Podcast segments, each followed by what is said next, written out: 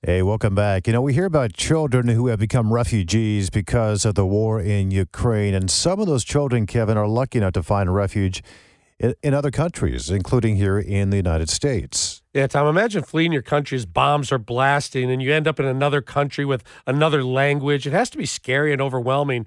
And for kids, it's key to get them back to some normalcy as quickly as possible. For many, that normalcy is getting into a school, and that is happening right here in Southfield. Joining us now is WJR senior news analyst Marie Osborne. Good morning, Marie.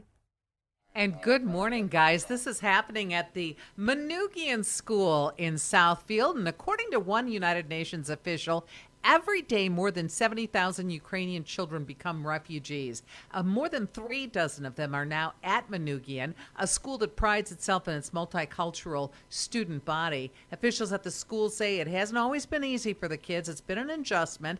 There have been uh, unexpected bonuses, though. Ukrainian students already at the school helping those arriving to get comfortable in their new school, a growing experience for all of them. Students who need help purchasing lunches or getting uniforms are helped out. Many of the high school students I talked with escaped Ukraine with their mothers only. One student told me she didn't want to talk about her experience because it was too painful. Others, like Gleb, tell me they are still in touch with their friends in Ukraine, many who don't have it easy. Most of my friends uh, go to west side in Ukraine, but one of my friend uh, go to army. He is uh, 18, and now he you know fight with uh, Russians and as you can imagine, life as a teenager is hard enough, but these kids have to deal with being uprooted from their lives, their countries, their families, their friends. Here is Vlad. I lost all my like friends, all my uh, stuff like that, uh, my own room, um, a lot of uh, good good feelings. I know. He went on to tell me that he escaped only with his cell phone and a few items of clothing. Another student told me he left both of his parents behind. He lives here with his grandparents now. He faces, he says he FaceTimes with his parents every other day or so.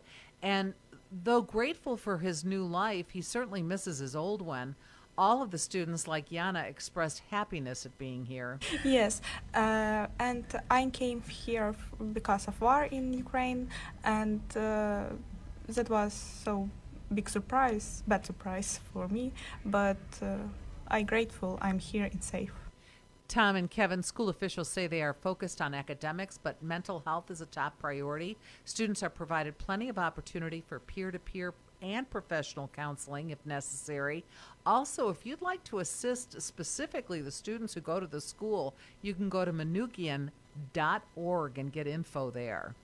What a story. Wow. Uh, it would be um, hard for these kids to adapt, to leave friends and family behind. I, I, I, completely understand how happy they are to be safe, but they must just be worried constantly about everybody that they left behind at home as this war rages on. Right. And what was interesting in talking about them, I talked to about, there were about uh, 10 of them in the room when I got a chance to talk with them. You know how teenagers are. They, they kind of play it close to the vest, right? They don't like to really uh, talk about things that are that difficult to talk about. But many of them expressed to me, like the student who left his parents uh, overseas. And uh, he's here, of course, living with his grandparents, luckily, but still leaving his parents there and his friends and his families. And they're, they're all very, very concerned uh, uh about those that were left behind. Although, again, they are keeping it pretty close to the vest. They must be, but they must be dealing with just the most uh, wide ranging of emotions. Because remember, three months ago, they were living like, you know, our teenagers were living here in this country, probably without really any fear that Russia was truly going to invade. And here they are now in a completely different culture. And I, I don't know if this is the case or not. You would know because you were there, but the, the English itself uh, the language barrier is that a problem? Is English their second language? Do they understand the language here, and is that part of the uh, adapting to a new culture? So I was blown away by how well they spoke English, especially wow. that student Vlad. He was great. I was absolutely blown away. What was interesting too about this school is because they are a multicultural school. There are uh, their basis is Armenian, but they have many other cultures there. So the Ukrainian students who were there previously, who live in this area and speak Ukrainian just naturally, they've kind of taken on leadership roles with th- some of these students, and kind of especially the younger kids. These were all high schoolers, but there's younger ones there too, and so they'll take them around the school and show them around. And if they have a problem, they know they can go to that student uh, and speak freely because they'll be understood. So that until their English gets up to speed, they have someone that they can talk to. So imagine that the kids who are already at that school are getting um, a chance to be leaders and a chance to do a humanitarian effort. So they're growing, right? And then these students who are coming here are also growing, of course, because they are able to go to a new school and learn a new language and so forth. But overall, I was deeply impressed by their English. They, they learn English in school there, it's standard. Well, these, they're going to have a lifelong friendship that they all came over together in crisis and they're able to lean on each other. Uh, they are they're going to have a special relationship for the rest of their lives. Yeah, they, they really are. And the headmaster at the school is Dr. Hosep Tor, uh, Torossian. And he said a lot of uh, local school groups have had sales and so on to raise funds for the kids. He's really dynamic and absolutely committed to helping as many of these kids as possible. He says they're getting calls every single day about new refugee students. Can you possibly take them into the school? Can you help us out with these students?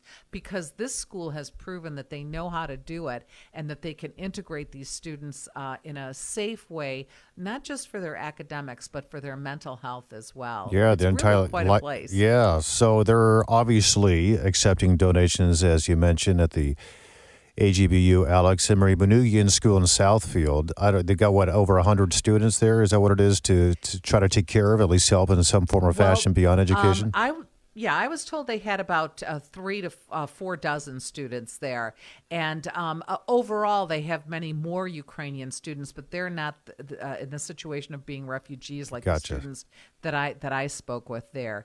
So um, yes, they are uh, they are open for uh, uh, donations, but this school is very committed also to very high academic standards. Ninety five percent of their students go on to college acceptance. They have that that's their college acceptance rate. So they want to get these students up to speed so that they can live full happy lives here in the United States. Oh, I love it. I love what they're doing. It's fantastic. And, and thanks for bringing the story to us. It's Marie Osborne, senior news analyst. Thanks, Marie. Thanks, guys. Appreciate it. Have a good one. Uh, we're going to take your calls, but uh, we're also going to check in with Jeff Glover. What is he up to? Uh, he's doing a lot of good work, actually. That's coming up next here on 760 WJR.